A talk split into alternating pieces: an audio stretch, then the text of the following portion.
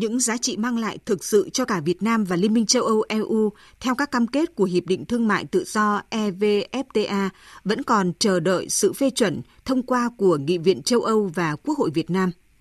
Song việc kiên trì một hành trình dài từ lúc chuẩn bị khởi động và trải qua hàng chục vòng đàm phán chính thức và nhiều phiên đàm phán giữa kỳ từ ban đầu là một hiệp định thương mại đầu tư đến sau này tách riêng thành hai hiệp định là Hiệp định Thương mại và Hiệp định Bảo hộ Đầu tư đã cho thấy một Việt Nam tự tin trong đàm phán ngoại giao kinh tế và khả năng hội nhập quốc tế. Sự tự tin ấy được thể hiện bởi lập trường kiên định nhất quán xuyên suốt mục tiêu mở cửa thị trường, quyết tâm thúc đẩy hội nhập sâu rộng vào nền kinh tế thế giới trong bối cảnh quốc tế đang có nhiều diễn biến phức tạp và khó đoán định. Mục tiêu ấy thể hiện trách nhiệm của Việt Nam đối với sự phát triển của toàn cầu hóa theo hướng tự do hóa và thuận lợi hóa thương mại. Thông qua đó, Việt Nam khẳng định với thế giới vị thế của một đối tác tin cậy, đã nói là làm và có đủ năng lực để thực hiện. EVFTA được đánh giá là một hiệp định thương mại song phương thế hệ mới, có tiêu chuẩn chất lượng cao và toàn diện –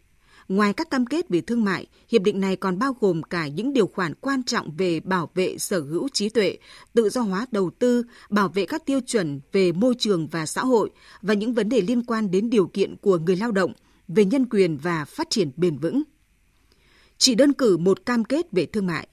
Việt Nam đã cùng EU thống nhất loại bỏ hơn 99% tất cả các loại thuế quan giữa hai bên, trong đó 65% thuế xuất khẩu của EU vào Việt Nam sẽ bị loại bỏ khi có hiệu lực và phần còn lại sẽ bị loại bỏ dần trong thời gian 10 năm.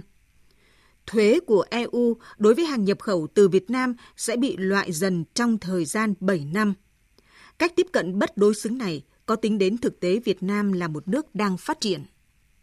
Lộ trình 10 năm cam kết loại bỏ thuế không chỉ giúp cho Việt Nam cơ hội xuất khẩu các mặt hàng vốn có nhiều lợi thế cạnh tranh như dệt may, da dày, nông thủy sản, đồ gỗ vào thị trường EU, mà còn là khoảng thời gian đủ để doanh nghiệp Việt Nam có thể trưởng thành trong hội nhập.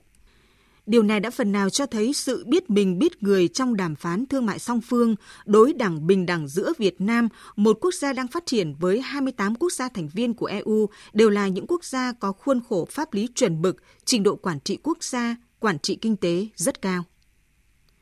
Qua việc ký kết hai hiệp định với Liên minh châu Âu, thêm một lần nữa Việt Nam đã thể hiện được trình độ năng lực và nỗ lực không mệt mỏi của đàm phán kinh tế ngoại giao Việt Nam trên trường quốc tế, mà ở đó ngay cả đối xử công bằng, bình đẳng, bảo hộ an toàn và đầy đủ cho các khoản đầu tư và nhà đầu tư của nhau trong hiệp định bảo hộ đầu tư cũng sẽ góp phần tích cực xây dựng môi trường pháp lý và đầu tư minh bạch cho cả hai bên. Từ đó Việt Nam sẽ thu hút nhiều hơn các nhà đầu tư đến từ EU và các nước khác.